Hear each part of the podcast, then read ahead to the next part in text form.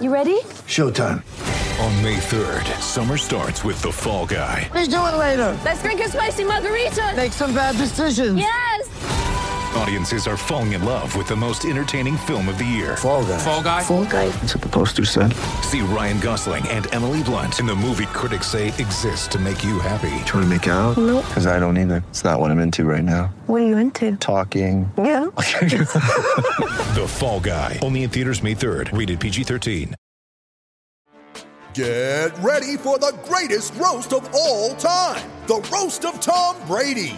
A Netflix live event happening May fifth, hosted by Kevin Hart. The seven-time world champion gets his cleats held to the fire by famous friends and frenemies on an unforgettable night where everything is fair game. Tune in on May fifth at five p.m. Pacific time for The Roast of Tom Brady, live only on Netflix.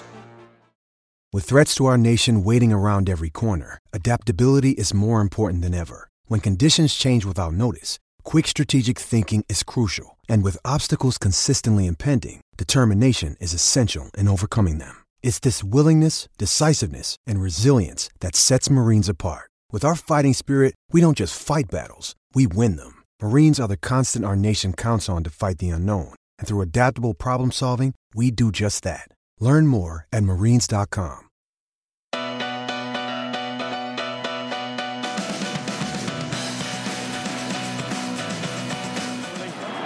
Kicks this, he can shave whichever part of his body he wants.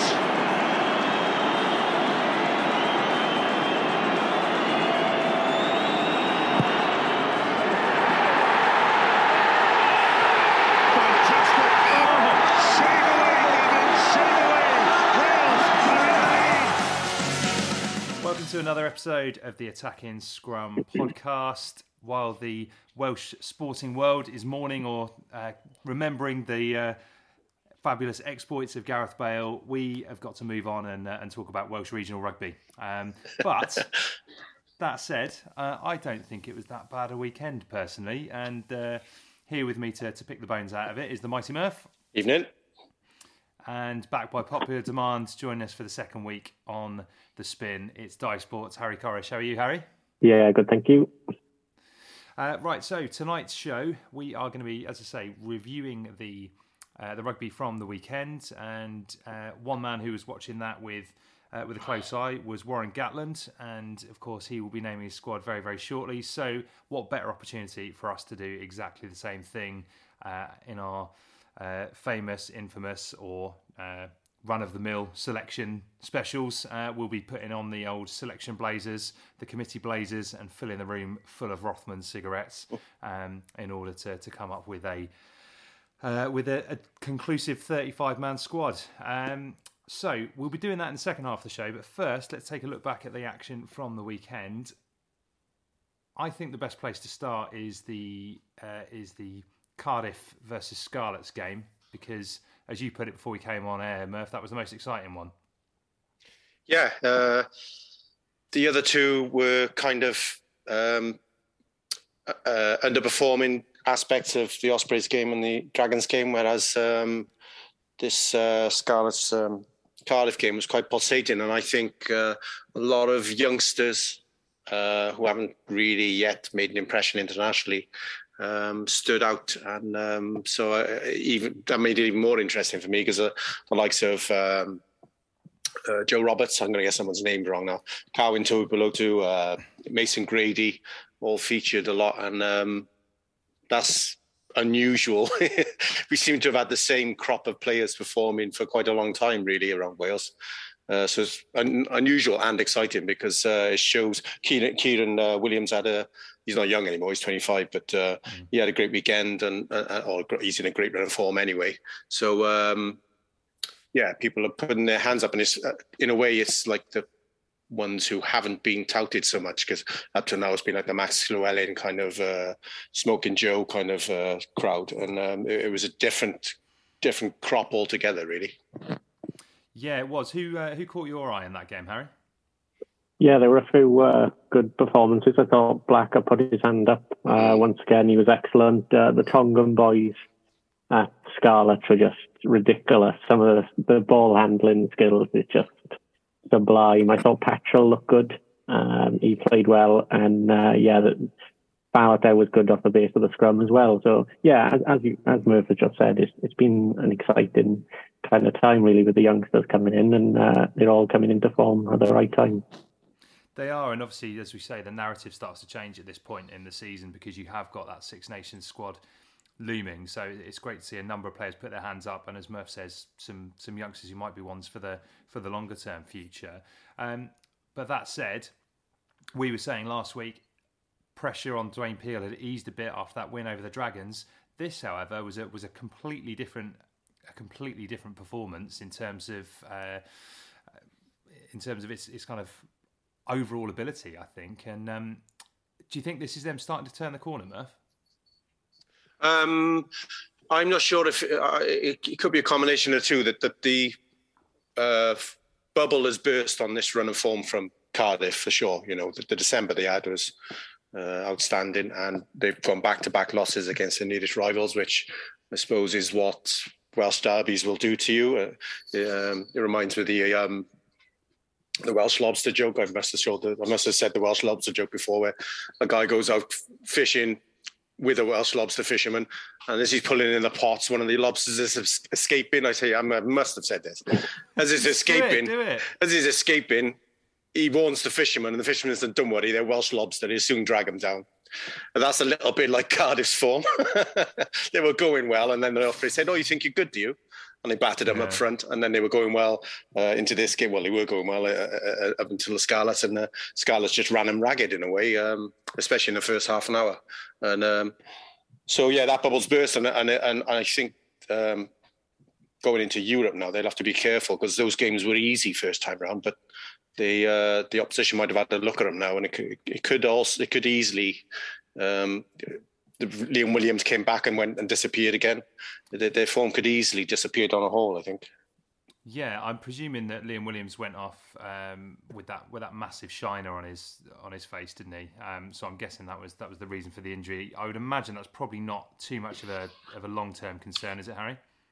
No, you wouldn't have thought so. Uh, looked quite kind of innocuous, really, and uh, yeah, he should, should be back uh, fairly soon. You would have thought. Um, a couple of refereeing decisions, as we always have to, to get stuck into. Two yellow cards brandish, brandished by uh, by Joy Neville for for head collision incidences. One uh, one on each side. Do you think uh, do you think she got those got those calls right, Harry?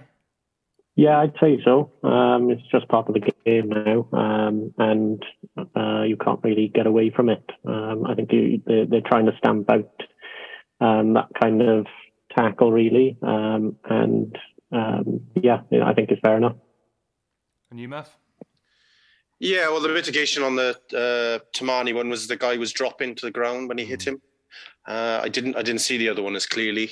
Um, it's a very hot topic this weekend because of um, Owen Farrell's tackle, which again went unpunished. Um, he's been cited though, so that that's that's going to be a big story over the next few weeks because. If you're cited, it's sort of six weeks is the minimum, which makes him miss the start of the Six Nations, obviously. Uh, so it would be interesting to see what excuse the disciplinary panel come up with for reducing it below the minimum to make sure he's available for the games in Twickenham uh, next month. Yeah, I mean, the, the the inconsistencies on these things, like you say, it should be pretty straightforward that it's a, that it's a six-week minimum for getting cited, but every single time, there seems to be some way of uh, of kind of weaseling out when it comes to, um, especially comes to especially for tier one nations who are very heavily re- represented on, on all the boards all over the world. So, yeah, exactly. So we'll yeah we'll we'll wait and see what happens with that. But you're right, it is it is a hot topic again. The, the Tamani one for me, um, I you know I think to be fair, based on the current directives, the referee got them got them right that that is a mitigation, but. Tamani one was a nasty, nasty um, tackle, I think. And uh, I don't know, I've said this numerous times on here, but I think they're the ones, if you're if you're genuinely trying to stamp it out, you've just got to get rid of them. And it, yes, mm. would it have been a harsh red card in the current climate? Yes. Is it better to just completely eradicate any of those? Yes. Mm. Whereas the other one was at a snail's pace. It was a head collision, but it was at a very, very slow mm. pace. And um, and I just think that's the that's the thing that, you know, rather than, oh, well, he was dipping a little bit, I don't know. I think you've almost got to kind of just get out of the way of it. But yeah, I think um, there's, there's some head-high tackles where the tackler is almost on tiptoes. Yeah. and, and in Tamani's defence, he was very hinged at the waist. You know, he was. No, you're right. You're right. Yeah. Uh, um, and some of them, you know, they're, they're actually standing up into the tackle, and that's when they end up catching someone in the face with their shoulder yeah. or whatever. And I think those ones should be clamped on, because if you're standing up at the tackle, you're very likely to catch someone high. Whereas if you hinge, you know, he's almost bent at ninety degrees, Tamani. If you're doing that, then at least you, you know the intent is not there. You're even if the guy, yeah, if the guy falls, then uh, it's still not ideal. But just get everyone, everyone bent down low to start with, and and and um, and go from there. At the moment, but it's the ones where uh, you catch him in the face and you haven't even tried to go low at all, like a, a little bit like Owen Farrell. Yeah, no, you're absolutely right. And then let's let's take a look at the the other games, because you said there, you know, um, perhaps the, the the Ospreys game wasn't a spectacle, but on paper, what was it? Ten minutes to go, leading against Leinster with you know with a, a good few internationals going. This this run of good form seems to continue, Harry, doesn't it, for the Ospreys? Even though even though it's a loss, a loss against Leinster in a way is like a loss against the All Blacks, really, isn't it? Or peak All Blacks. Yeah, the, the Leinster are a fantastic team. I haven't uh, lost this season, but I think it's those key areas um, which uh, were, were obviously um, a big uh, thing in this game. Um, I think Ospreys really fronted up um, at the beginning. Their pack was phenomenal, as per usual. Um, I thought they, they really set the tone at the beginning with the Nicky Smith Uh, taking Ala Alatoa up into the air, um, and the, the crowd were right behind them, and I think that really set the tone, really. Um, struggling a little bit with the back line with those changes after Prothero went off. Um, but in the final third again, I think their, their back line didn't really fire. They couldn't find a way. I, I'm not saying Leicester, uh, Leinster, sorry, uh, their defence is phenomenal, but they do need to improve in that area. But it's the same old kind of things. The set piece was exceptional. You can't fault that. And it's just uh, those final little bits, really. How do you assess it, Murph? Good performance or missed opportunity? Uh, yeah, the reason I said it was a dull, not dull game, a duff game is because I thought that looked like a rare off day for Leinster when they arrived. They weren't anywhere near full strength, and it looked like they were having a duff game for me. And I thought the Ospreys had got themselves into a winning position. And I think, and I, I know I'm kind of singling him out on a regular basis now, but I think if Owen Williams was playing, they go on to win that game. Um, yeah. There was a there was a key there was a turning point midfield. Jack Walsh just flung a ball at Donovan Jones, nowhere near his hands, and um, Leinster picked up from there. Never really looked back. It seemed to just spark him into life, and it was just a wishy-washy pass. And you, you can't. There's probably positions where you can afford to be a little bit loose, but halfback is not that position you can do it. And I think um, I, I, I, I, I feel like I'm singling the guy out because he, he has got ability, but he, he just he, Jack Walsh has just got to tidy up on the, on the, the details in his game. I, I thought the Osprey, the reason I disappointed in that game is because I thought they were in a winning position there, and um, just the I thought the the heads dropped a little bit with the, the amount of errors that started cre- creeping in, and they lost the intensity, and that's when Leinster just sort of swarmed back into it. That's the way I look at it anyway. Yeah, and, I, you know, I think um, you've mentioned there that it's another big performance up front, and I've, I've no doubt that a large amount of those players are going to feature when it comes to us, uh, us selecting uh, our squad in the second half. Before we do that, though, uh, we have to talk about another Dragons defeat. Um, and...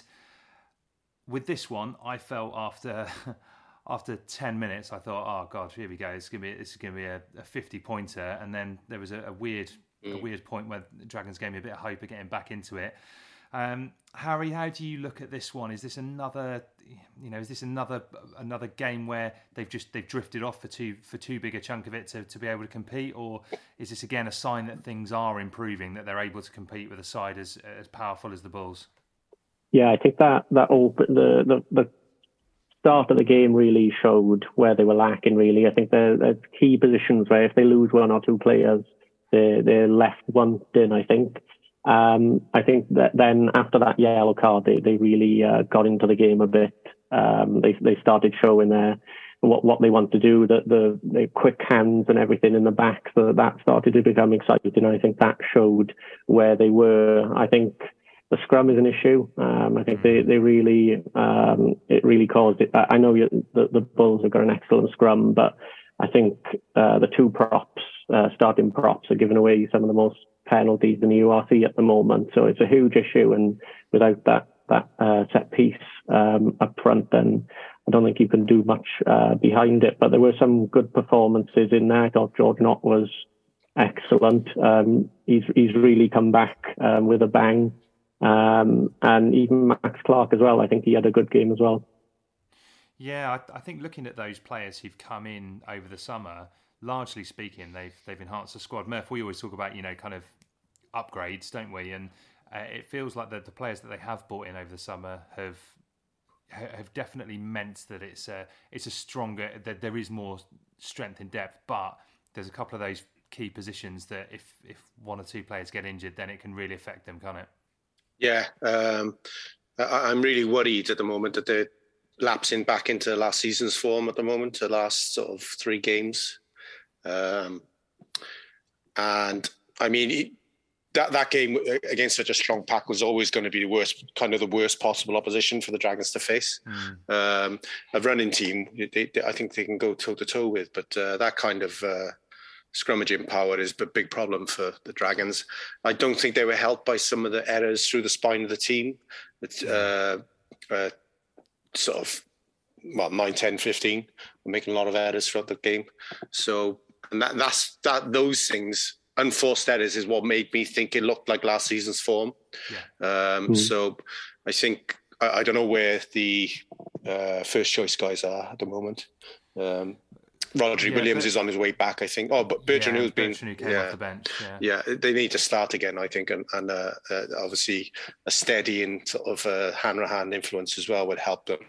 Um, because if you're not careful, like this can... With a side just only just kind of... in the early stages of turning themselves around, the, the confidence can disappear quite quickly. Yeah. And so I think they need uh, a lot of steadying influences in the side as quick as possible. And it would help if they're not playing a massive pack next time round. Yeah, I mean, the thing with the massive pack is, like, you're absolutely right there, boys. It's the it's the scrum, I think, in particular. Like, yeah. at, at points, it felt like the Dragons were able to deal with the, the kind of the, the line-out threat. Um, but it was the scrum that they couldn't deal with. Um Collisions and ball carrying and, and even to a certain degree breakdown wasn't bad. The defensive sets were, were generally quite good, I thought, but it, the thing that cost was was decision making. Really poor, um, really poor kicking game in the opening ten minutes in particular, and that that completely cost. You know, loose kicks like that. Um, you know, when you got backline with people like Arentza in it, you know, for all the for all the power up front, they've still got some sparkling runners in there, the Bulls, and and it, it could have cost uh, it could have cost even more, I thought. But it'll be really interesting to see how the next few weeks go, because I think you're right. It, this is about stopping that rot now, and because if you go on a, a losing run or a winless run of five, six, seven, eight games, it, all of a sudden that confidence really does seep out of it, mm. and those narrow defeats turn into turn into big ones, and everything starts to erode away. So mm. I think it's uh, it's really important that they're able to to get some wins, but you know, now and when the uh, when the internationals are away. Uh, in fairness, I, I thought what um, Di Flanagan said at some stage after the game was uh, important. As about the, last year, that side put sixty points on them, mm. so you know they. To come back from uh, where they were after sort of uh, fifteen minutes and, and then be back in it was was uh, encouraging. It was just the way it fell off again after that that yeah. concerned me. That's all. So hopefully, it, you know, it it doesn't uh, snowball out of control from here. Yeah, fair point. Right, well, that will do us for the review of the uh, of the weekend. Oh, I do have to say as well, two other performances that really caught my eye. Dan Davis for the Scarlets, just mm. before we go to break. I thought that was that was a really good, uh, really good performance from him. Mm. Um, and we're definitely going to talk about it because I talk about him every week. But Faletau was just absolutely imperious, even in a, even in a losing cause. So. Uh, Yeah, plenty more of this um, of this Faletau love in to come uh, in the second half of the show. But first, we're going to have this quick break.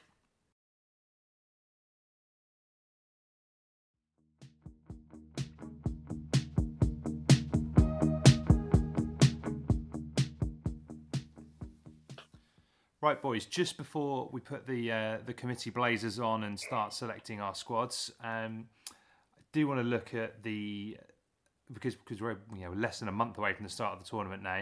Um, the coaching setup hasn't been finalised yet, but good friend of the show, Steph Thomas, ran an article today on the Wales Online talking about the most likely uh, candidates to to fill those those seats. So I'll just kind of talk you talk you through those if you if you haven't seen it already. Mm. Um, but Alex King looking like the front runner for the attack coach.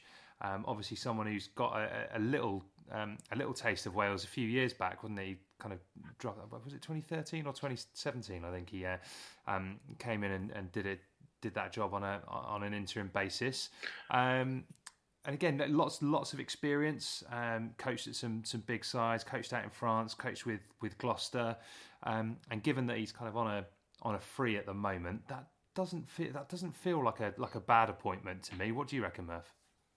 It's the Wasps connection again, isn't it, with uh, Gatland? And it must be, when you mentioned the year he was, it must have been in a Lions year when, when yeah, Gatland was away. Lions, yeah, yeah, yeah. Um, yeah, uh, and and, I, and I'm assuming uh, Paul Gustard is uh, the other option. Or uh, well, I'm not sure if he's defense. He's defense coach. Right. Okay, that's confirmed. Is it?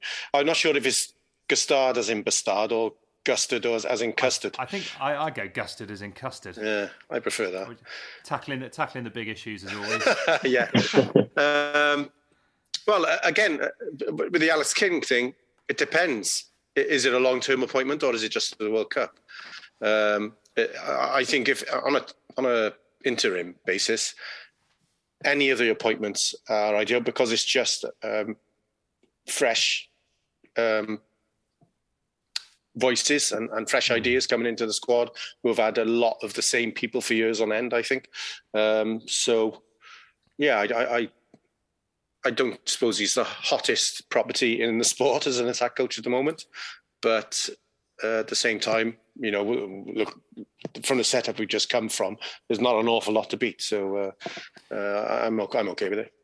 I would argue, Harry, as well, that the defence coach is a much more important um, appointment for Gatland, given the, the style of play that he's had in the past, given that it's Sean Edwards' boots that he needs to fill, and also the amount, the the, the little amount of time that they're going to have as uh, to to really kind of influence an attacking style of play.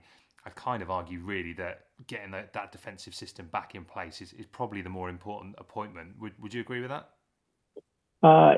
Yes, uh, it's, it, obviously it's the bedrock. Um, like if if you concede points, you can't win games. Um, you've got to start stopping that rot. Really, um, I think it's very inconsistent over the last few months.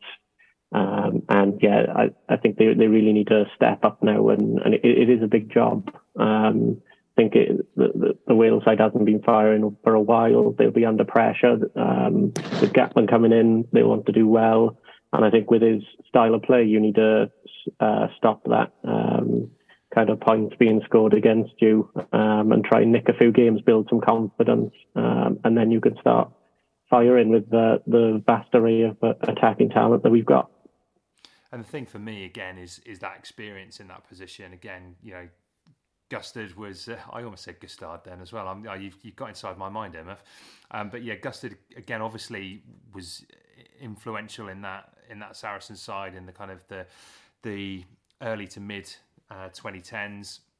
Um, had a coaching stint at, uh, obviously was in the England England setup for a while. Had a coaching stint as head coach at Harlequins, which was a I suppose is the one that's kind of damaged his reputation a bit. Um, but as a defence coach, you know, I think his pedigree is is really really strong, and I'm hoping that um, I'm hoping that's gonna that's gonna be proved that's gonna be proved right. The other um, the other kind of a point, obviously Jonathan Humphries and, and Neil Jenkins staying on, and then the other one that looks as though it may um, it may well happen is is Jonathan Thomas coming in as line out and, and contact skills coach. Uh, what do you make of that one, Murph? Surprises me actually uh, on top of John Lennon-Fries because I think he's done um, a good job with the scrum and the driven line out. I don't, we've never had, I mean, we very rarely have a great line out, but we have actually got a driven maul now. So I'm a little bit surprised they've got someone over the top of uh, John Lennon-Fries in a way. But then um, they did that a little bit before with uh, Sam Orban coming in as breakdown on top of uh, Byron Hayward, which is kind of stealing his thunder a little bit. So, I mean, as long as it works between the coaches involved, I don't suppose it's a problem. Um, broadly speaking, I'm in favour of Jonathan Thomas. I, I, I like I like when I hear him interviewed uh, on whatever, whatever, whether it is as a as a Worcester coach or just as a pundit. I, I've always uh, I always got a lot of time for what he says. While we're on that topic, here's one for you, Harry. A play, uh, an ex-player turned coach who I've really enjoyed the punditry of lately um, is Mark Jones, and he's someone who's been kind of linked with was linked with this a bit. Do you think he's um, you know he's he's perhaps someone that, that was that was in the reckoning for uh, for well either attack or defence? He's done both. He's done both roles in the past. Yeah, I, I'd have liked to to have seen him in. To be honest, uh, I think he's he's.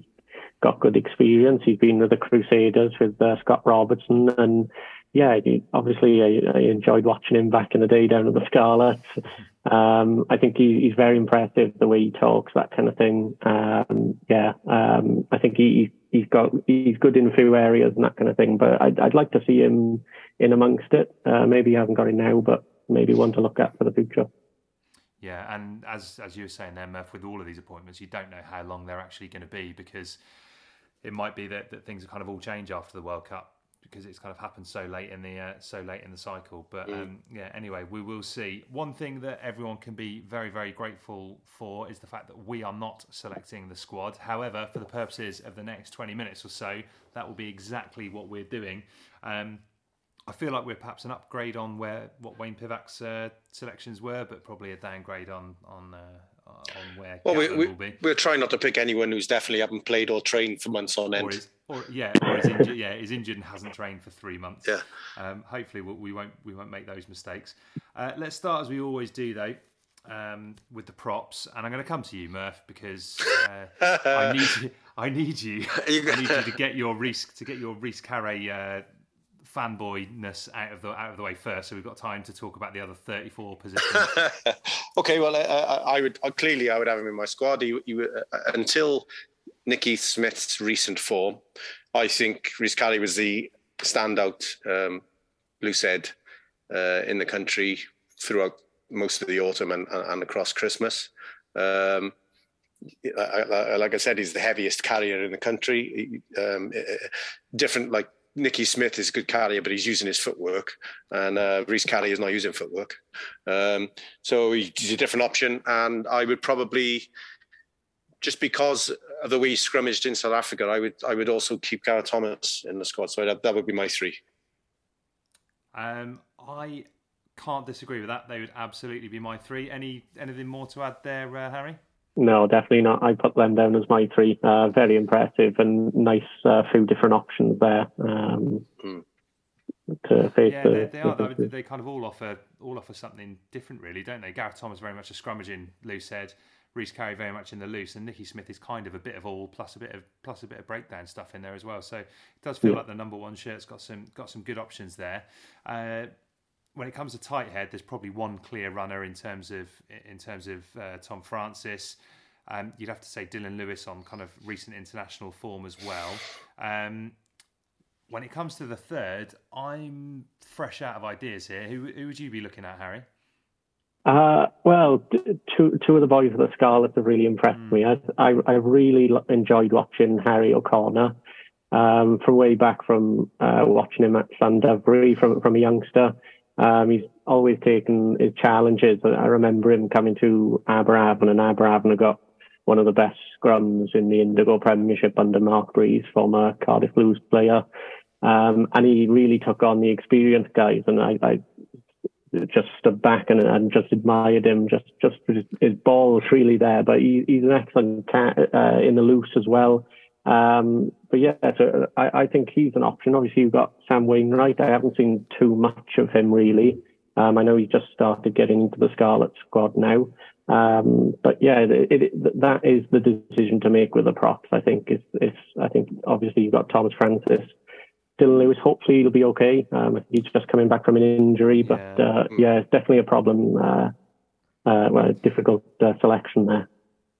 Yeah, I mean, while we're talking Scarlets as well, sorry, Murph, just before we come to you there, I, I suppose Will Griff-John had been something of a disappointing signing until recently, actually. I would say his, you know, his kind of um, perf- last couple of performances have, have given us a, a glimpse of what I think people were, were hoping for. Is is he someone who could be in with a shout, Murph? Um, I'm struggling to even remember who the three tight ends were in the autumn. It would have been uh, Dillon, Tom, and I can't remember who the third one was. It wasn't Leon Brown, was it? No, Leon's been injured virtually the whole season. Um, I think it. I think it must have been. Uh, it must have been Wainwright. I would have thought, but he didn't get close to. Uh, no, because he, he went to South Africa, didn't he? He did, um, yeah. But that was because there was no tight heads left in the country at that stage, and then he had, he had a good tour. I, I, I, just going slightly off topic, they're suddenly very well off for tight heads down in um, uh, the Scarlets. You know, um, James Sebastian played well on the thing, and then you've got Will Griffith-John, then you've got Sam Wayman, and then you've got Hinover. That's, that's more depth than any of the uh, regions at the moment, at three. Mm. Um, I don't know. Like we mentioned, Dillon Lewis hasn't played. If he doesn't turn out in either of these European games now, you, you, you probably have to pick him anyway, but you're really struggling then if, if he's unavailable, because I'm not sure. I, I, I based on based on recent selection, obviously this is a different regime now altogether, but uh, probably you probably go Sam, Rain, Sam Wainwright as his third choice and hope Dillon Lewis is fit again. Anything to be said for Tom Boter in all of this? Now Welsh qualified over the summer. He's had his best performances for the Ospreys in the last few weeks, but I still don't think it's enough to... He's not actually... Um, uh, first time I saw him in the flesh was New Year's Day. He's not actually the most athletic of uh, tight heads, shall we say. But that's putting, right. so it, what... putting it politely as I can. Okay, all right. Well, let's... Um, before I get embroiled into this... Uh, into this... Um... Uh, this this feud with a an international or a, a, a professional tight head prop, I'll leave that. I'll leave that stuff to you, Murph. Um, I'm gonna yeah, I'm gonna say right. Tom Francis and Dillon Lewis. We're gonna we're gonna take a punt on. Out of those options, I would probably just go Wainwright. I think because of the experience, but thinking back to the autumn, I think I think he did play and he had a rough time in one of those games. But mm. um, but I'd probably just go for him. Uh, Harry, where where are you going? Uh, it's a difficult one, but yeah, I'd probably go Wainwright as well. Um, I, I did like just like to uh, mention Harri O'Connor there, because I think yeah, he'll be good for the future. High, but yeah. yeah, yeah, but maybe not quite yet. Um, but yeah, Sam Wainwright uh, is an interesting one. Happy with that, Murph? Yeah, well, you know, we're we're limited, especially if Dillon Lewis is not available. It's going to get really awkward then. But uh, hopefully he's fit. Fair enough. Right, uh, on to hookers. Um, There's probably four candidates here, I would say, mm. in Ken Owens, Ryan Elias, Dowie Lake, and Bradley Roberts. Who are your three, Murph? Let's go to you first. I, I would, I would stick with the now that Dowie Lake's fit. I would stick with the three that were kind of the dominant ones last year, which is uh, Elias, Owens, and Lake.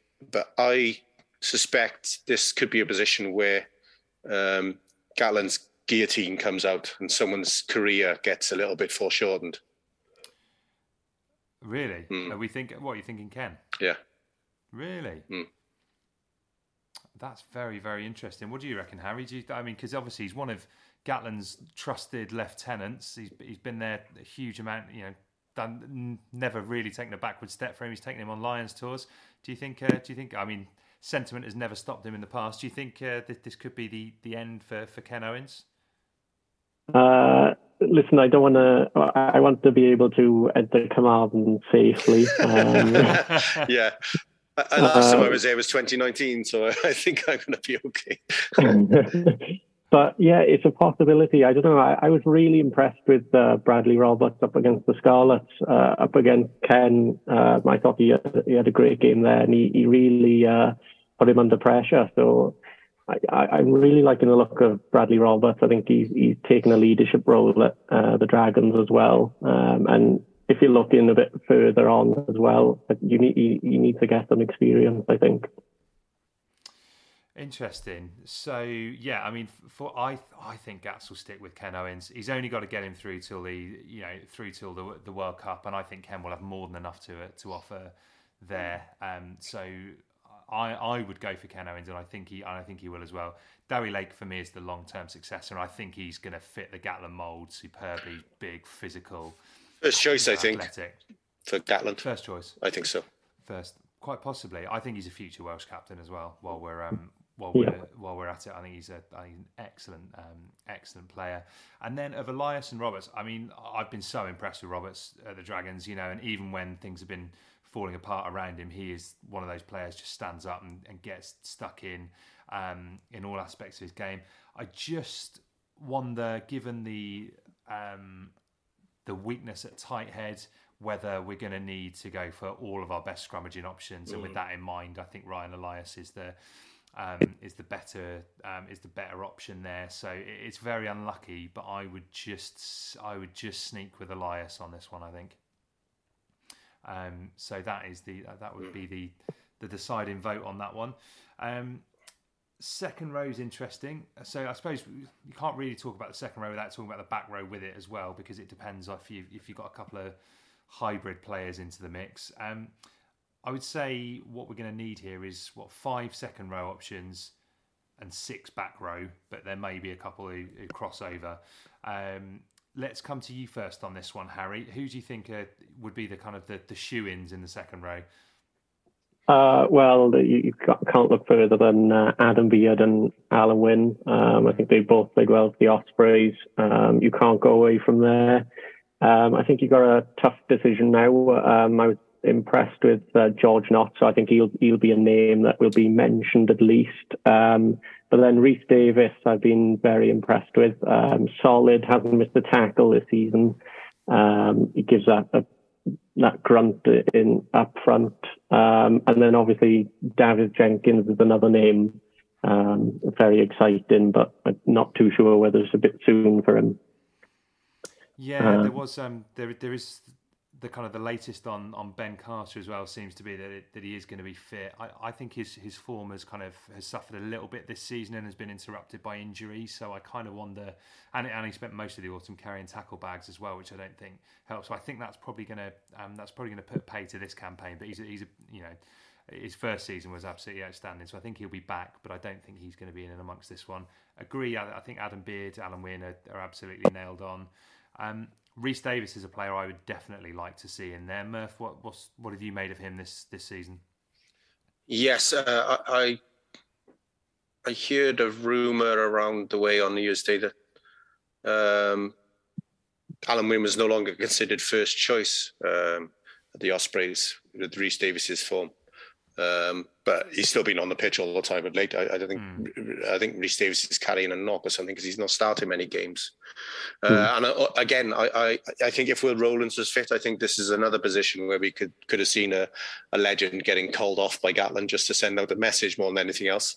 Uh, because yeah, wow, I think we disagree on this one, mate. I think it's I, I think I think after the World Cup there will be there will clearly there will be yeah clearly there's going to be retirements, but I, I just uh, the way um, Gatland seems to make a point of. Uh, leaving people stranded on, you know, the Jamie Roberts, the Martin Williams, the Adam mm. Joneses. He, he, he likes to make everyone feel like they're not safe in the squad at all yeah. at all times. And I just think with the amount of young second rows you just mentioned, you two have just mentioned between you, you know, Rhys Davies, Seb Davies, George Knott, uh, David Jenkins, Ben Christians Carter, we haven't mentioned. Christians, uh, he, he thinks he's a six, uh, but we'll see. Uh, uh, and can definitely do six or four, but Uh, with all those players come through, that's another position where Gatland could easily send out a message and ch- just call someone. But I think with Will Rowlands being out long term, I, I don't think it'll happen now. Um, so I agree with everyone you've mentioned. Probably. What about Seb Davies? I think so, I, because Will Rowlands is there, they're not there, and I think maybe George Knott gets in ahead of David Jenkins just because he's got more experience. Uh, but at the same time, I mean, the thing is with George, not uh, David Jenkins now, is he's been capped, so they can safely not pick him for a while without worrying about him being picked up over the border. Um, so, yeah, it, it's it, from a while ago looking troublesome with only three yeah. three tidy uh, um, um, second rows in the squad. Now with um, so many of them playing well, it's less of a problem. So I, I'm not that. I'll give whatever you two decide. I'm happy to go with. It's good. We're about we're about thirteen minutes into this conversation, and Murph has already lost his energy. no, no. Is it? Um, are we are we picking five or four? Because I think I think we're saying well, probably five, unless you really want that. It's four, maybe four, really and Shuns Shuns are in the back row. I think that's yeah, the, yeah. I think that's probably the answer. Um, and with that in mind, Adam Beard, Alan Wynne, Rhys Davies, I'd say a, a certainly would be would be my three. Mm-hmm. And then it's either you go Dav Jenkins or Seb Davis. Mm. Um, well, it was. I haven't, it was, seen, a hu- you know, I haven't seen a huge amount of, of Dav Jenkins to go on. Mm. Um, he played for Exeter last week um, in a good game, played well, came off early-ish though. But the, the issue with Seb Davis, of course, was Wayne Pivac didn't fancy him.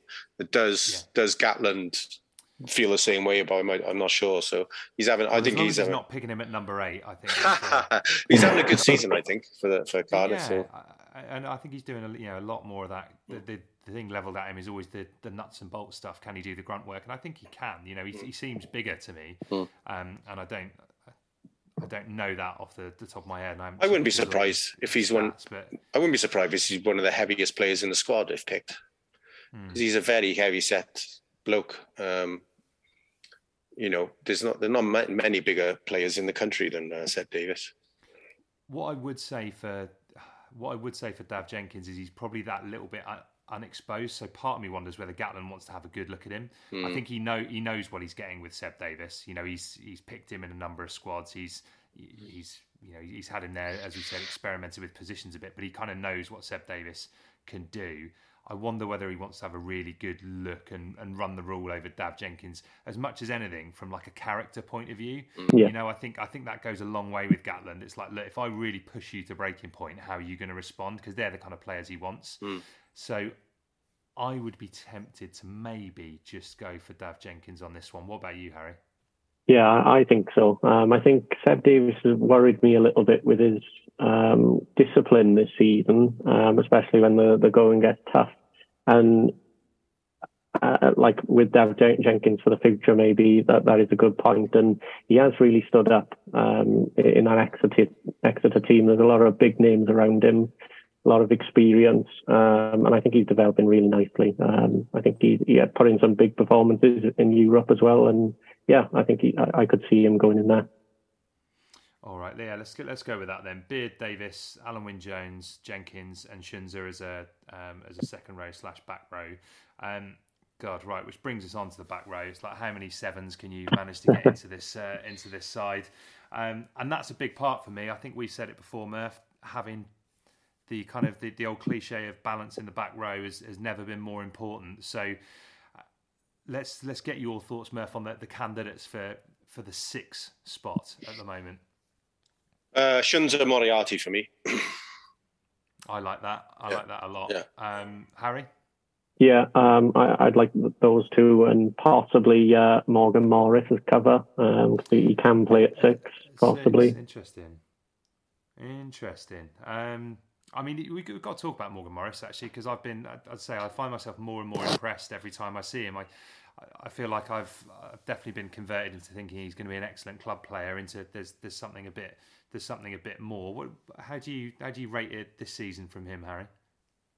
Yeah, it's, it's the last two, maybe three years, he's been Ospreys' best player alongside Jack Morgan. Um, he's, I don't know, he just... He just uh, everything he does, his quality, is, is uh, breakdown work, especially under pressure, it really impressed me this season.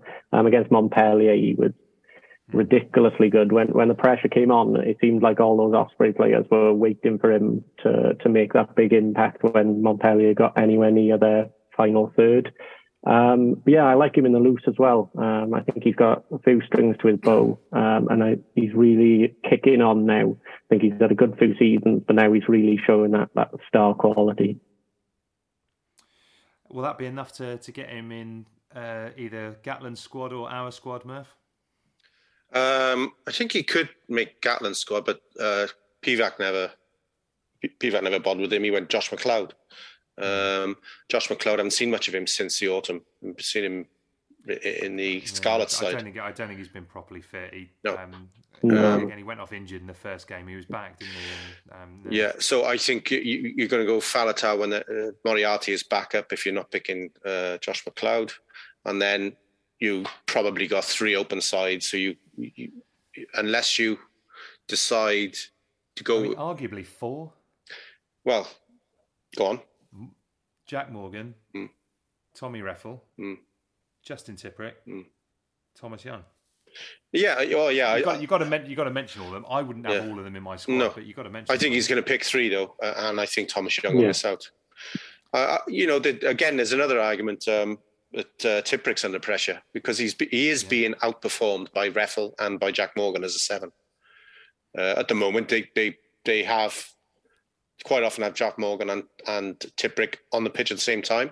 But is that big enough at international level? Uh, are you going to push Moriarty or Schunzer out of the side just to get these fantastic open sides on the pitch? I don't think it works. And so you, you could argue Tipperick, although he, you know, he, he's so he is, you know, he's at the end of his days, obviously, but he is so effective and so experienced. But he, he is at club level, he is the one behind Jack Morgan and before, behind Tommy Reffell for my money. Interesting. Um, What would you be tempted to do here, Harry? Uh, you know, how many how many of these sevens do you want to do you want to get into the get into the squad? Because if it's me, I, Jack Morgan has to be there. Um, he he has got he's proven at international level now. I think over the autumn, um, and I think he's got loads more to give as well. Um, so for me, he's he's definitely got to be in there. I think Reffell has to be in there as well. Um, and then I would probably be tempted to have Tipperick in there as an as another one, and then someone covering either six or eight, so either Morgan Morris or I don't know, maybe maybe Wainwright. Um, I'm I'm not sure yet. What what would you be tempted to do with this with these back row spots?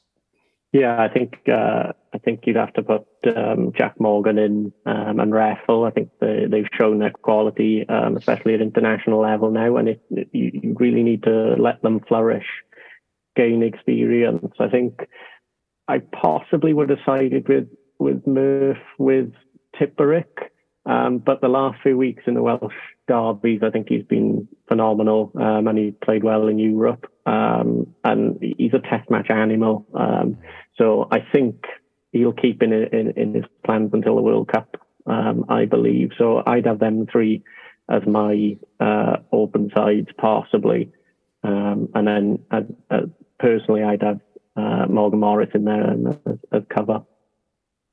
Okay. Um, just, just, just quickly on Tipperick, um, he probably gets in on his line-out presence because he's always yeah. unmarked in the line-out, and he probably probably is the main line-out target for Wales over the last. Well, when whenever when he's been fit in the last twelve months, they threw it to him more than anyone else, I think. So he probably gets in on that basis, and I, I, I, uh, I got a real preference over uh, Martin Morris or Wainwright. I think Martin Morris is Morgan.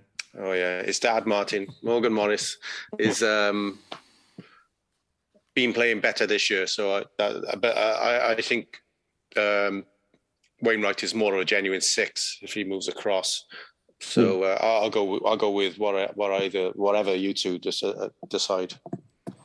Um, look, I, we're always talking about how we're struggling. Uh, we're struggling at eight, mm. and I think we've got an inform eight. Let's pick him. You know, I, it's so unfair on. You know, Thomas Young isn't even getting a look in for me, and I think he's been absolutely outstanding this season. Mm. But you can't just have sevens ever. You know, if if you were picking the football side, you wouldn't have six goalkeepers in the squad just because you could. Mm. Um, so for me, yeah. So for me, it's, it's really unfortunate. I think um, he just misses out. Uh, special mention: Carwyn Tuipulotu. I, I, mm. I don't think he's done it off, often enough to to merit being in the squad, but if he keeps going like he did on Saturday, I think we've got a long-term successor to uh, Taulupe there. I would absolutely love that to be the case mm. as well. There'd be some something really beautiful about um, mm. about a, a Welsh Tongan taking on the mantle of a, you know of, of arguably the you know, the best number eight we've ever had. I'd I'd, I'd absolutely love to see that. Mm. Um, Yeah, let, well, I, I think let's let's draw a line under this one then for this squad section. Let's let's go with Morgan Morris, I would say. Yeah, um, it's the form pick. Uh, I think it, yeah, and I think that's I think that's only fair. Right, halfbacks. Uh, we discussed a lot of this last week. Um, for me, Williams, Webb, Blacker at nine. Agreed. Harry, uh, I'd be tempted to put in uh, Reuben Morgan Williams. Um, not not the start or anything, but he's he's um, another attacking um, option at ten. Because um, I think if if you've got, I think Black has been more involved this season than Hardy. I do feel like he can do that job um, well, but yeah, it, it depends what they want from from the nine really. Um, whether they want to stick or twist with with uh, the attack game, or whether they want someone that's more controlling. Yeah, I mean, I suppose when it, it comes to that, that if we're looking at, I, I think Williams and Webb are the two who, who have to be in there. Webb on form, and you know the fact that he's, we know when he plays at his best, he's you know he's an international, if not world class performer. Thomas Williams, you know, is the is the incumbent, and again, it's just you know we've seen glimpses of it at international level, but I think if he get he can translate a bit more of those. Um, those special touches at club level, then then we've got another really exciting nine. For me, I think you I think you need a threat at nine. Hardy's Hardy's not had a particularly good season. Gareth Davis has very much gone off the boil. Um, Rodri Williams, while he's important at the Dragons, I think it's it's a big step up at, at this point in his career. Black is the one for me that I think has more has shown more than than Reuben Morgan Williams. What do, what do you reckon, Murph? Yeah, interesting on Kieran Hardy. I, I think actually when he's been on the pitch for Wales in the last twelve months. He's played well at times. In South Africa, his, he his was best good. Rugby has been for Wales. Yeah, and say, yeah, yeah and, he, and the problem is when he's playing for his region, he's an international nine, and he should be able to kind of lift his team. He doesn't mm. seem. He looks a little bit clueless when he plays for his club sometimes, and that is why it's not. It's not based on Kieran Hardy's performances in the Welsh years. It's his club performances. He should be going back and finding regional rugby easier, if that makes any sense. Uh, and Rhys Webb does make it look easy sometimes. You know, he, he's thirty bloody whatever, nine or whatever he is. Uh, and he's scoring from outside the uh, opposition twenty-two. He's scoring, you know, fairly... His legs are not what they were, obviously, but he's still scoring twenty, thirty-yard tries. Uh, he did it in Europe, I think. I can't remember the specific game, but he ended up under the posts against someone. Um, Leicester, I think, yeah. Yeah, and um, that's... You just haven't seen that for his club from Kieran Hardy. You just haven't seen it. So um, we know we know Pivac didn't want to know Webb, and even before Pivac, um, Rhys Webb had been turfed out over the sixty cap rule in a controversial way. So we might still be um, unpopular with Gatland for all we know. But uh, if this is our side, he's definitely, definitely in. Okay, so that's William Williams and Webb settled. What? Who would your third be, though, Murph? Uh, Dane Blacker. Uh, um, I think he's been doing it over a longer, been playing well over uh, a longer period of time than uh, than um, uh, Reuben Morgan Williams has. All right, so that's two votes for Blacker. So that's Williams, Webb, and Blacker. And then ten, as we said, is absolutely fascinating. Let's assume Dan Biggar is uh, is a shoe-in.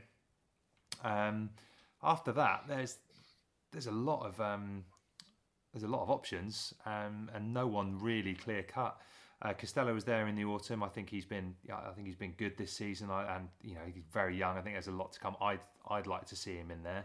Um, after that though, you got Owen Williams, you got Jared Evans. You know even part of me was thinking Patchell putting together a performance like that and staying fit. That you know Gatland's a big admirer of him as well. Um, we haven't mentioned Sheedy for a, for a few weeks as well. Um, yeah, I don't, I, I don't know, don't know quite where to quite where to go with it. Who would be who would be in the picture for you, Harry? Uh, for me, I've got down Biggar, obviously uh, Owen Williams um, and Sam Costello. Um, absolutely love Costello. Owen Williams been fantastic for the Ospreys. He's really, I think he's been a huge difference for them um, with them missing out on some key. Uh, tens there um, um so yeah there, there's that point uh, but he, I think he's good in those key areas. um I think defensively he's excellent, but also you can use him as a second playmaking option at twelve, um so I think that's a big plus for him as well. Murph, thoughts at ten? I know we seem to have been discussing this kind of every week since yeah I mentioned it last week, didn't I? yeah uh well I think the only cast iron one is Dan Biggar. Mm. Um, anyone else could be a, a bolter from there. Um, like Rhys Patchell. I, I think the reason why the Scarlets have turned around the last few weeks is Rhys Patchell. Well, one of the reasons. Uh, the, um, Dan, Dan Jones, he, sometimes there's a bit of a handbrake on his own backline when he's playing for the, the Scarlets, and and uh, Costello seems, uh, to my own personal feelings, is sometimes he can get put off his game if the opposition are up in his face a little bit, a little bit like Jared Evans can actually. Um, so I, I think there's only one cast iron if we're trying to predict what um, Gatland is going to pick. I think there's only one cast iron at the moment, but personally, I would uh, I would like to. I would like to take a gamble on Patchell's fitness, because um, when he's getting it right, he, he he's I mean he's he's he's a, aside from anything else, he's a fucking lump to bring down um, at any standard. Um, and and then I would probably go based on just how steady and an influence he's been uh, since November. I go Wayne Williams as my three, I, but I, I'm not sure that Gatland will take a gamble on Priestley, uh, on Patchell. Well, I mean, yeah, obviously a lot of it will come down to fitness, but he's a big admirer of him. You know, you cast your mind back to what would have been the start of twenty eighteen, and as Wales were trying to evolve into a more expansive side, Rhys Patchell had snuck in as, as first choice ten at that point. Subsequently, Anscombe then kind of came in and came in and took it when, when Patchell was injured. But I, I, I, I feel like if, if Patchell hadn't had such a run of injuries, he would definitely be in that um, uh, be in that in that Wales twenty-three, no doubt, on, yeah. on, a, on a regular basis. Mm. Um, I yeah, I mean, I I'd, I'd be te- I I agree on, on Costello. I think I think uh, that um, that Harry said. You know, I, I'm I'm a big fan of his, and I think he's got I think he's got a really really bright future ahead. And I think Gatland will again will want to have a good look at him, see what he's see what he's made of, and he has got international experience now. Um, I think Biggar, Costello and Owen Williams is probably the more sensible pick to allow Patchell to carry on playing and get more more games under his belt, because it's been another stop-start season for him. That would be that would be my three for that reason. If everyone's fully fit, Patchell Patchell is in there as, as second choice for me. But what, what about you, Harry? Yeah, I'd have to agree. Um, I do like the the Patchell shout. Um, I think that, that that would be quite good. But yeah, um, he hasn't played much this season. Still getting back to things, so yeah, I'd have to agree. All right, let's go with it. Let's go with the the, the sensible approach, which I don't often do. Uh, bigger, bigger um, Costello and Owen Williams. Uh, right then, uh, centres. I suppose we're going to say four centres here. This um, is hard. Not as yeah, not as clear cut as it was. Again, we yeah. I remember saying like kind of six months to a year ago, we didn't have many options here. We've got lots of options now. Um, mm. Who are the ones that who are the ones that have kind of caught your your eye in recent times, Harry? Um, well, yeah, as you said, twelve has been a big issue um, of late. I don't think anyone has actually put their, their name down really in that actual Welsh shirt. I think there's been good performances for their clubs, but I think this Six Nations is huge um, for that twelve shirt. Um, look, um, I, I don't want to sound like an Osprey fanboy here, but Kieran Williams has just been phenomenal. He's so exciting. Um, not the biggest, but that, that doesn't uh, put him down at all. He's great in the contact area. The meters after contact is just quite something. Um, like his try against uh, Montpellier, where he, he done a quick little step right at the last minute. He got so many variations, but I think against Leinster, what really impressed me was he was really taking it on himself to go as that first receiver. Um, he was working really well with Reuben Morgan-Williams um, to try and spot those gaps, and he, he did get through. I think that, that forward pass was an absolutely beautiful angle. Uh, gutted it was forward, sadly, for him. But, yeah, I think he, he he's done really well, and I, I feel like he should get in there. Um, not too sure otherwise. And then uh, probably Joe Hawkins. Um, I think he, he, he's got everything to his game. He's just getting experience now um, and really showing himself um, at that level. Of the two, you feel like perhaps Kieran Williams is more of a Gatland-style player, Murph. It, you know, as you say, perhaps not the biggest, but he is. He's still very, very physical and runs, you know, runs good lines. Um, but Hawkins again is is almost something that, that Gatland didn't have during his time in much more of a kind of a, a ball playing centre. Do you think you'll fancy both of these? Apart from apart the brief window of uh, of uh, Hadley Parks, who could do everything. Yeah. Um, yeah. It just didn't. That, that period just didn't last long enough for us. Uh, yeah, I think Joe Hawkins is getting picked on potential a lot. I don't think he's actually had that many great games for his um, region, like uh, uh, Kieran Williams has. So I, I would agree with Kieran Williams. I, I think he's actually done it on the pitch rather than Imp, uh, impress people behind the scenes kind of thing. Uh, but I, I, for that reason, I would still go with Nick Tompkins, because when he's going well, obviously he wasn't going well towards the end of the autumn, but when he's going well, he's he's the defensive leader uh, in that side. So I think in the early stages of uh, um, uh, anyone taking over, they're going to go with some tried and tested people. Uh, even if he's not first choice anymore, he's still going to be there. So that would be my two twelves. Um, the thing, the, the thing I've raised with Kieran Hardy before, Kieran Hardy, yeah, Kieran Williams before is he. If you watch thirty seconds of his show highlight reel, you will know everything that he does. There's, he, he, you know, the old Martinonu thing where he got into the New Zealand side, he was brilliant, and they said, if you're going to stay in this side, you're going to have to improve your passing and get a kicking game. Well, he, as effective as he is, he, Kieran Williams is one-dimensional, and so I think after maybe two or three international appearances, he'll be analysed to death, and everyone will know what's happening every time he gets the ball.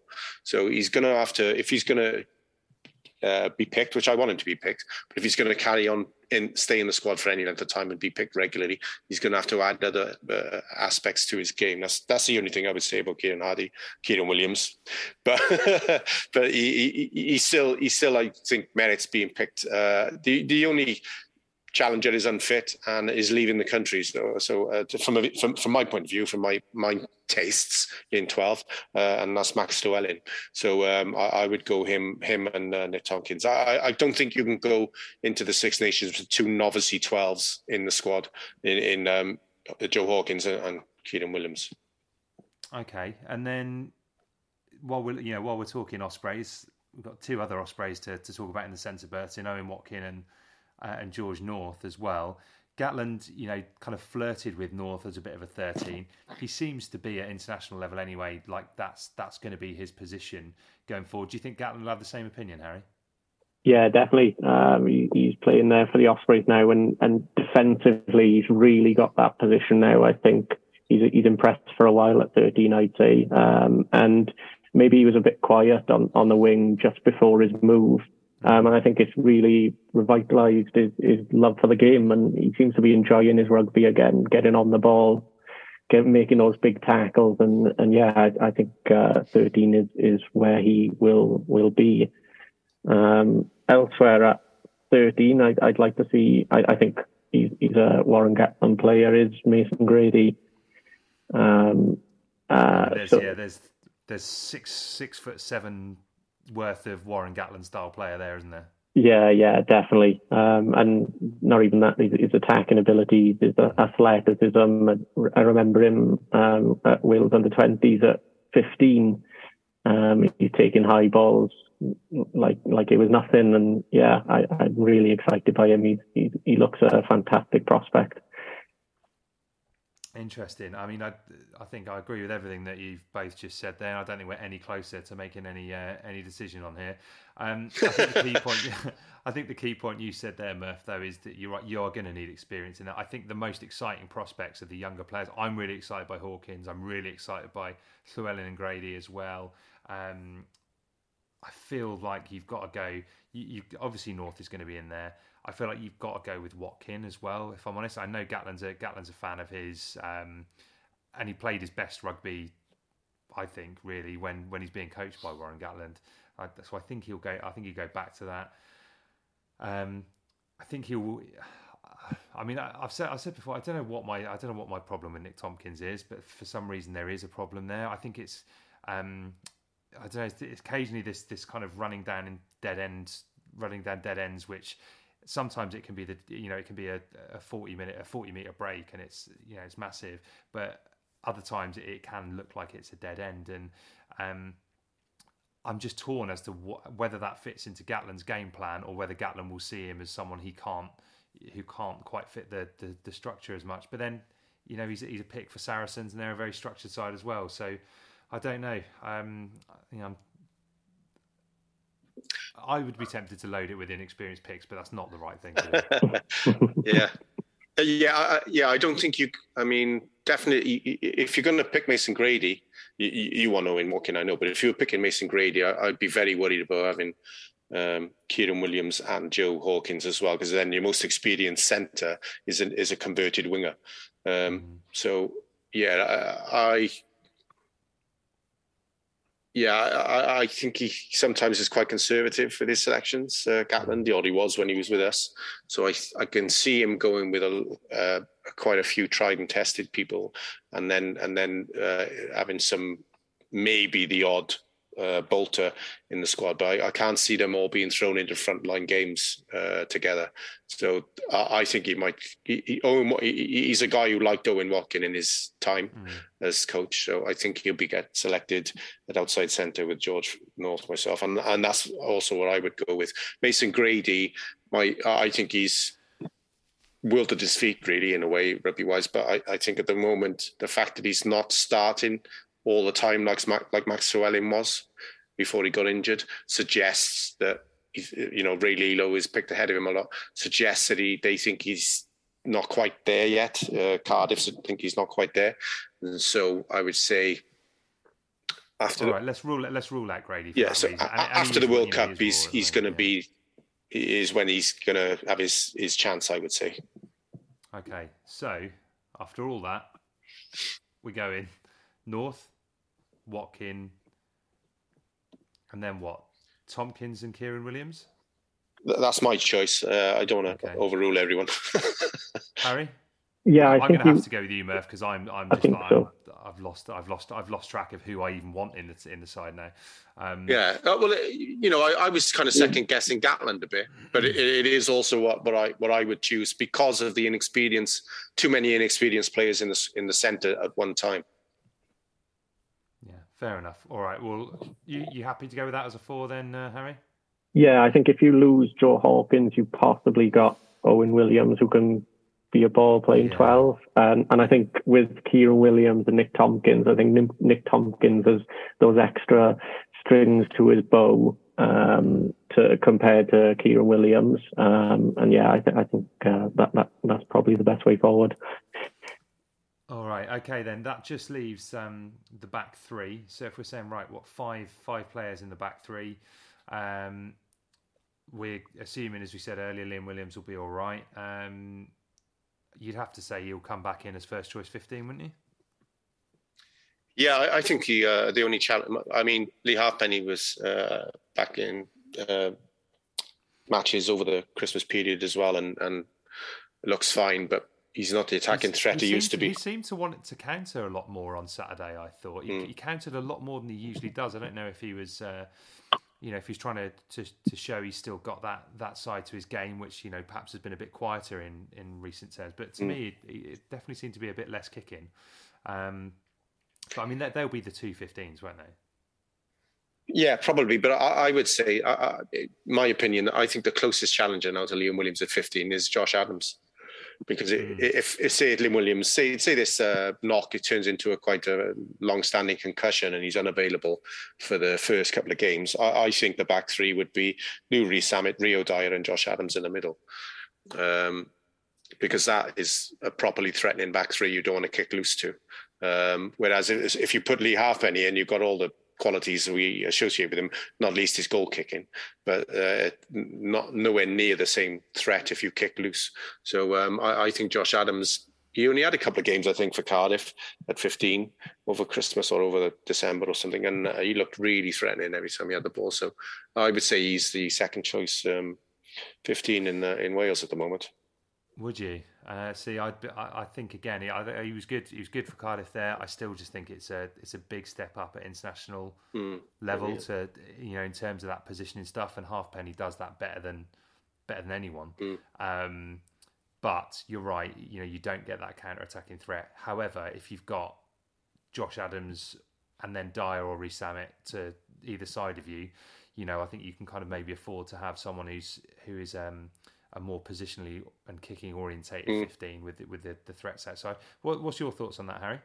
Um, yeah, I I, poss- I I was thinking possibly Liam Williams and Halfpenny. Um, just I, I tried and tested. He got the kick in as well in case. But what, what you, I probably wouldn't say um, put him in the squad. But what are you you, uh, you two thinking about Ben Thomas? Because he's got that brilliant kicking game. He's really impressed this season at fifteen. Can slot in at twelve, but I think a lot of people see him at, at that fifteen position. Maybe I don't know what your thoughts are with that. I really like Ben Thomas. Um, I've yeah, I've actually been impressed with how he's how he's slotted into fifteen. Um, he had a good game at twelve at the weekend. Um, it has to be said, and set that set that try out for Adams.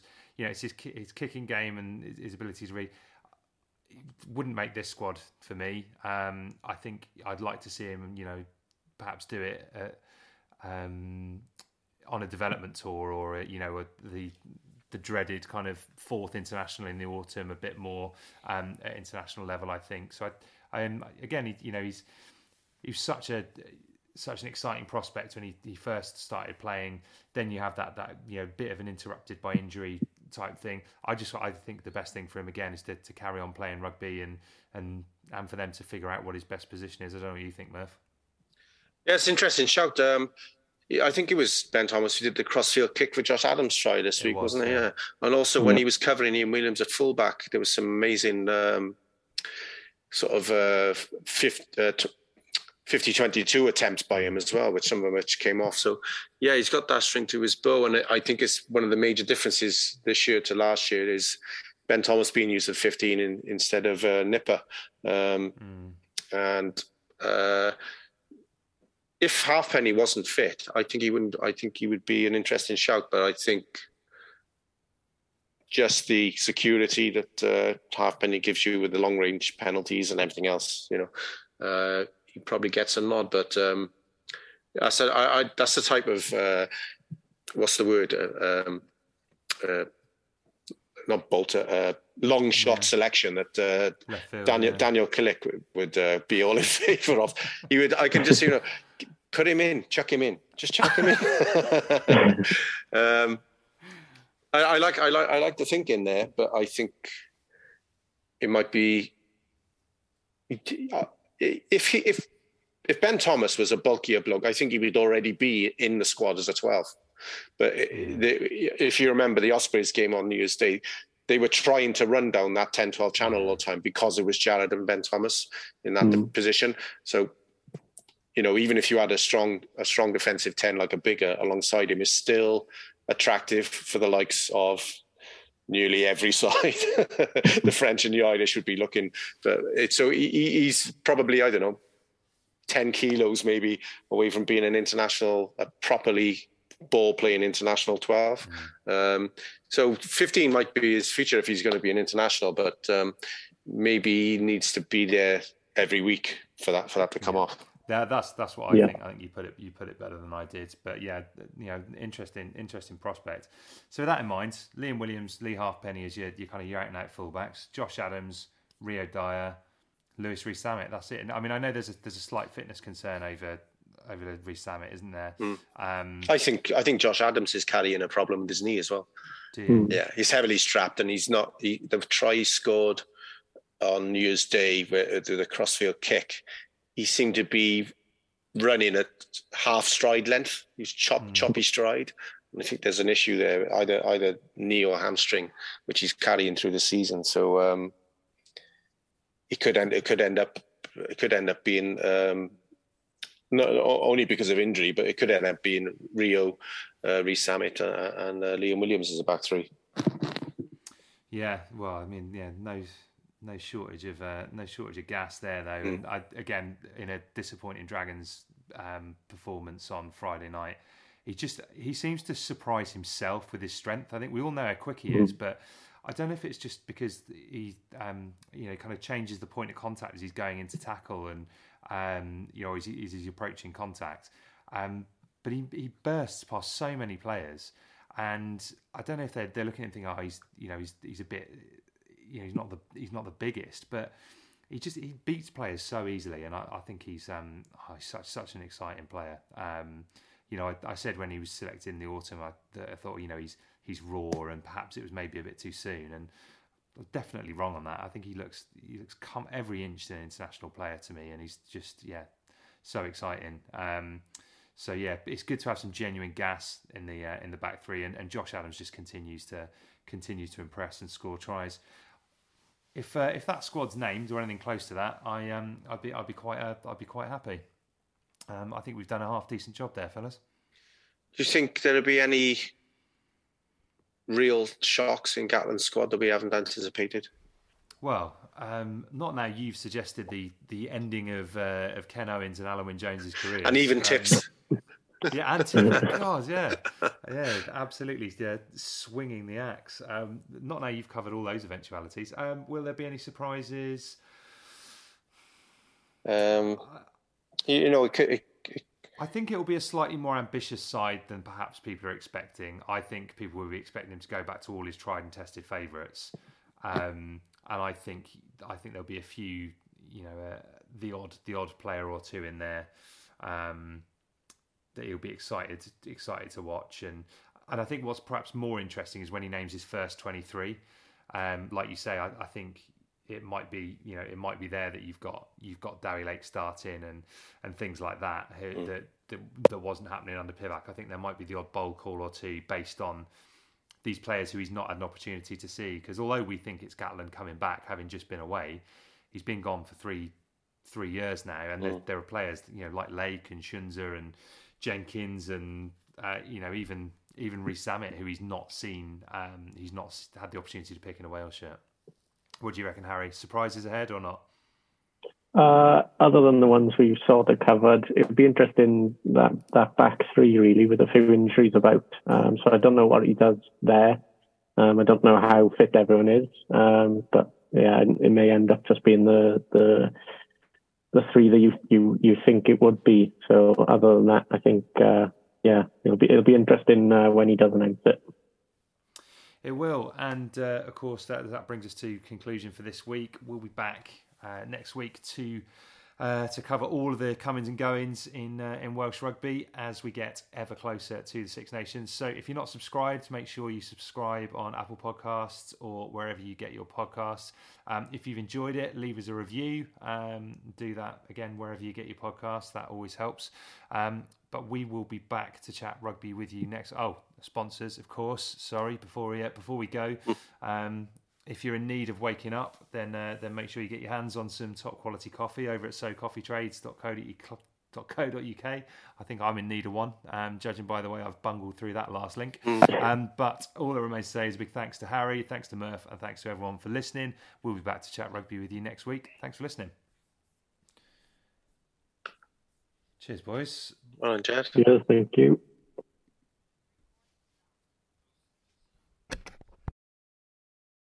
Sports Social Podcast Network.